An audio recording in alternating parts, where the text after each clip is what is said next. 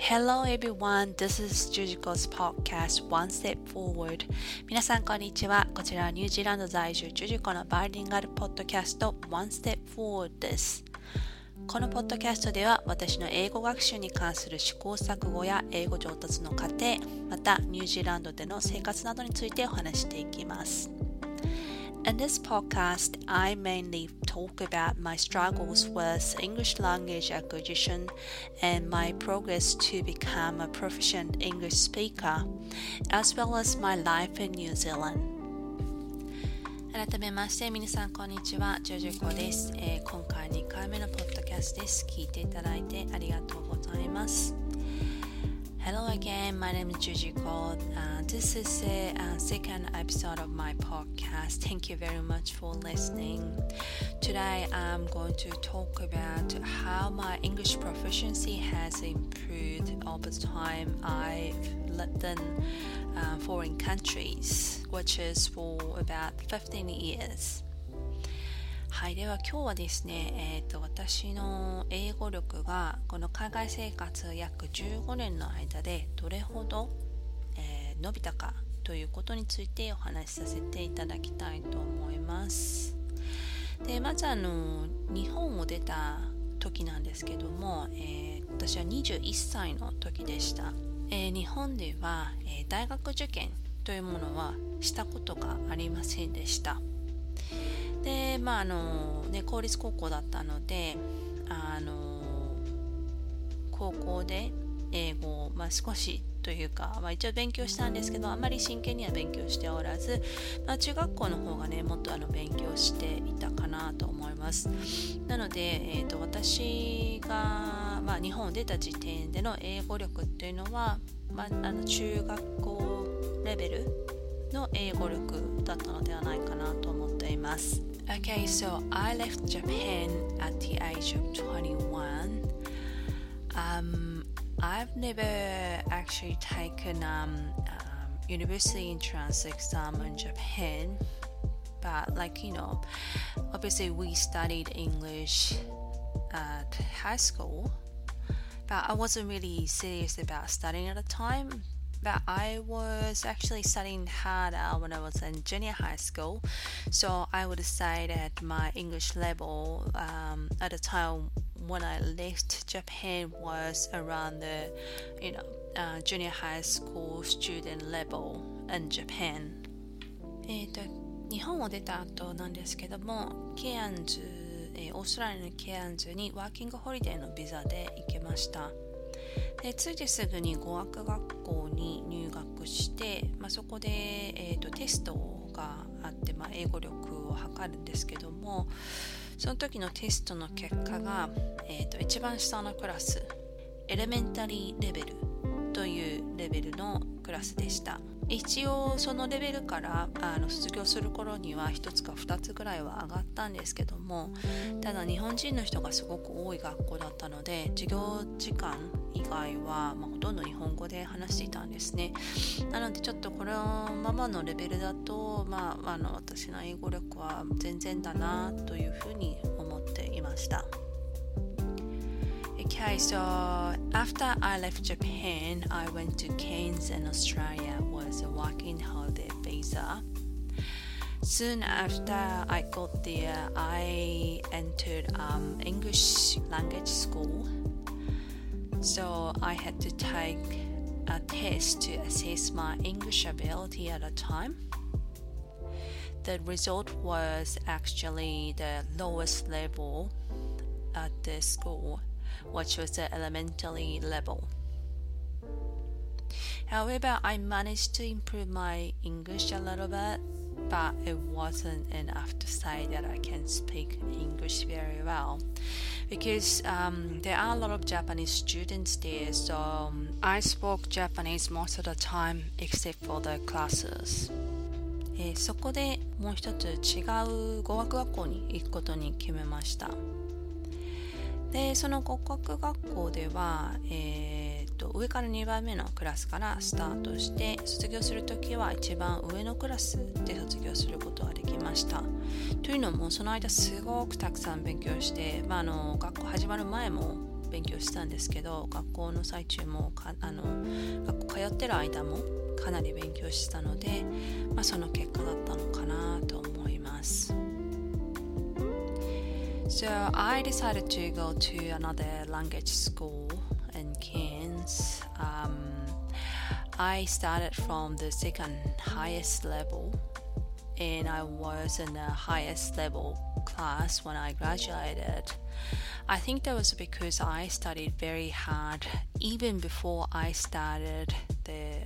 school and also during the school. で、その後なんですが、あんまりもう真面目に英語を勉強したという記憶があまりありませんでした。というのもワーキングホリデーから就労ビザに切り替えるためにもう仕事がすごく忙しかったとか、仕事を頑張らないとビザがもらえなかったので、というわけで、英語を勉強している暇があんまりなかったという感じなんですね。で、一応仕事で英語を使っていたので、その当時は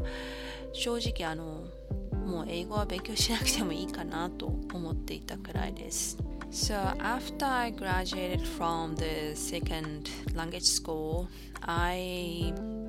hadn't studied English seriously at all actually for a while because I was so busy trying to get a business visa in Australia.And yeah, I was actually using English for my work.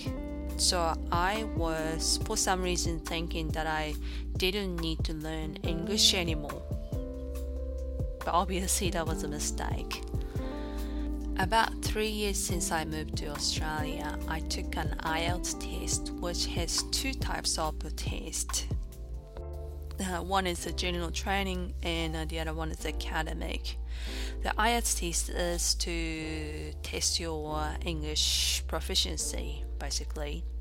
and assesses four skills, listening, reading, writing, and speaking. So I took the general training one, and I received overall 5.5. The highest IELTS score you can get is a 9. Okay, so at the time, my speaking score was the worst, which was 4.5. オーストラリアに引っ越してから3年後ぐらいにですね、IELTS という英語の能力を測る試験ですねを受けました。で、この IELTS テストっていうのが、2つのタイプがありまして、ジェネラルトレーニングとアカデミックっていうのがあるんですけれども、私はその時確かビザの理由で IELTS を受けたので、ジェネラルトレーニングの方を受けました。で、 IELTS っていうのが4機能すべてを測る試験でして、リスニング、リーディング、ライティングとスピーキングのテストがあります。で、その際に取れた、スコアというのがオーバーオール 5.5、IELTS の最高のスコアっていうのが9なんですね。その時スピーキングのスコアが一番悪くて、4.5で、実は私 TOEIC のテストとかは受けたことがないので、IELTS が私の英語力を示すスコアとしては一番分かりやすいかなと思って IELTS のスコアを基準にしています。で、この後私はブリスベンというオーストラリアの違う町に引っ越すことになるんですけども、ここで、日本人以外の人と話す機会がとても多くなりました。で、友達と飲みに行ったりだとか、ご飯を食べに行ったりだとか、あとそのね、行った先でいろんな人と話したりとか、そういったことを楽しんでいました。だから私の英語力はね、そこで結構上がったんじゃないかなと思ったんですけど、ちょっとこの後話しますけど、あんまりそういうわけではなかったんですね。で、ニュージーランド人のパートナーと、ブリスベンで会ってニュージーランドに引っ越してきました。Okay, so after living in Cairns for about 4 years, I moved to Brisbane and I started to talk to non-Japanese people more often. So I really like to go out for drinks and dinner and enjoy talking to people in Brisbane. So I thought my English improved a lot while I was in Brisbane, but I'm going to talk about this later, but it wasn't. And I met my partner from New Zealand there, so I moved to New Zealand. So yeah, the 7 years after I left Japan, I took another IELTS test again. However, this time I took academic one, and sadly the result was overall 5.5, which was the same score that I got about 4 years before this test. Although it is generally said that the academic one is harder than the general training one,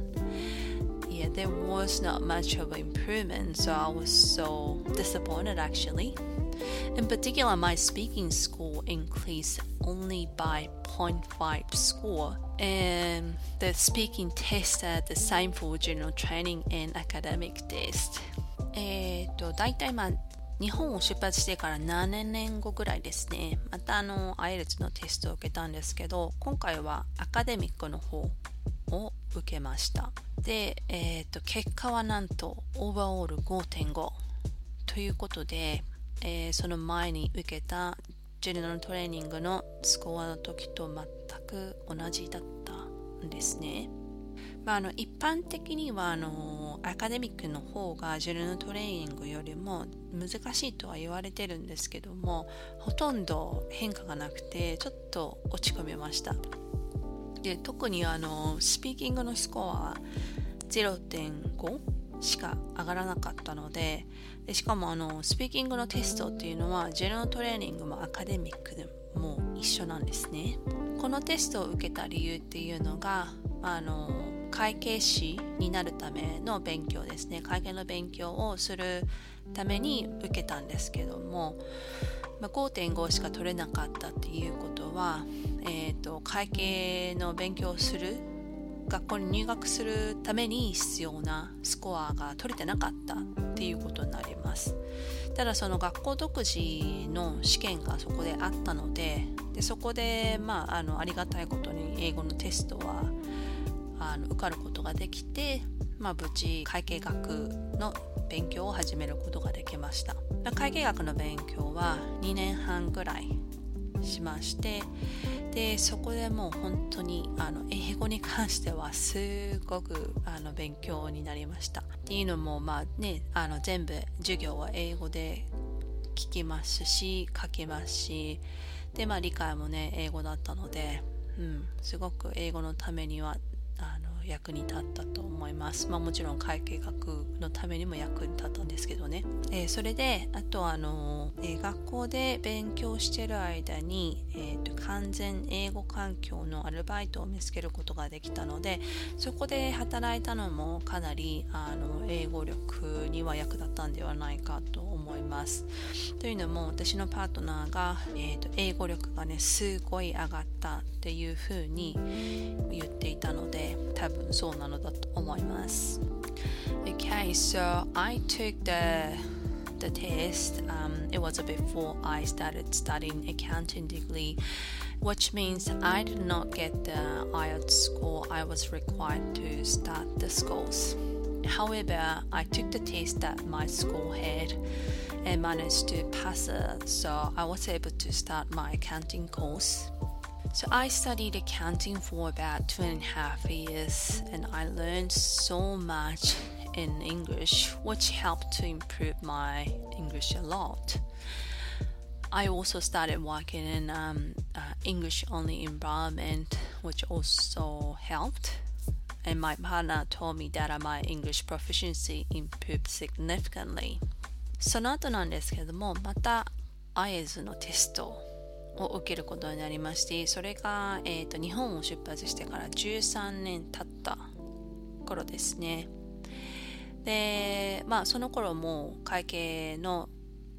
学校を卒業していて、で会計士として働いて2年ぐらい経った頃でした。でその時の、IELTS のスコアは、オーバーオール 7.0 ということで、その前の 5.5 から、まあ、1.5 はね上がったっていうことになります。でその前の試験から約6年ぐらいですね、時間が空いてるので、まあ当たり前って言ったら当たり前かもしれないんですけども、一応まあこの期間にかなり、英語力が伸びました。もしまあ会計学を勉強してなかったら、おそらくこれほどスコア上がらなかったのではないかなと思います。Actually, I took another IELTS test about 13 years after I left Japan, which was after I graduated from the bachelor's degree, and 2 years after I got an accounting job. I took the academic one this time and received overall 7.0. It was a massive increase for me. I think if I hadn't studied accounting, I wouldn't have got the score.About 1 year after that, I took another IELTS test and the overall score was the same. After 1.5 years after that, I took another one and my overall score increased to 7.5. オーバーオール 7.0 のスコアを取った後、またその1年後ぐらいに、IELTS を受けたんですけども、その時のスコアは同じでした。でその後また1年半後ぐらいに受けた時は、オーバーオールのスコアが 7.5 に上がっていました。で最新の、IELTS のスコアですが、2020年の5月なんですけども、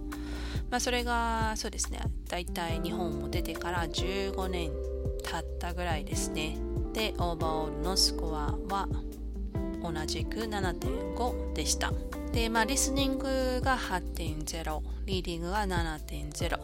ライティングが 7.0 で、スピーキングが 7.0 ですね。 So the latest one I took was in May 2020, which was about 15 years since I left Japan, and the overall score was 7.5. The listening score was 8.5, reading was 7.0.Writing was 7.0 and speaking was 7.0. If you had taken an IELTS test, you would understand how hard it is to receive higher than 7.0, especially for writing. Actually, I tweeted this recently, but my aim is to obtain overall 8.0 this year, as I would like to improve my English.This will be reasonable indicator to show whether my English level has improved or not. So basically this is where I am, and let's see that how much I can improve my English this year. もし今 IELTS のねテストを受けたことがある方は分かっていただけると思うんですけども、7以上のスコアを取るのって結構大変なんですね。まあ、特にライティングに関してはかなり大変です。でツイッターの方でも書いたんですけども、まあ、今年の目標は、オーバーオールで8を取ることというふうに設定しました。で、まあ、また今年は英語力をねがっつり上げるっていうのが目標ではあるので、IELTS が一応、まあ、分かりやすい基準になるのかなと思っています。まあ今年ですね、たくさん英語を勉強する予定ですので、まあ、どれくらい英語力が上がるかすごく楽しみです。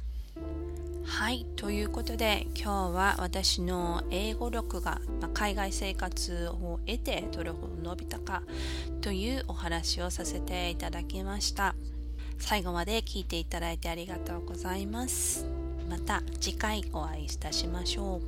Okay, so I talked about how my English proficiency has increased over the time. Thank you so much for listening until the end, and see you next time.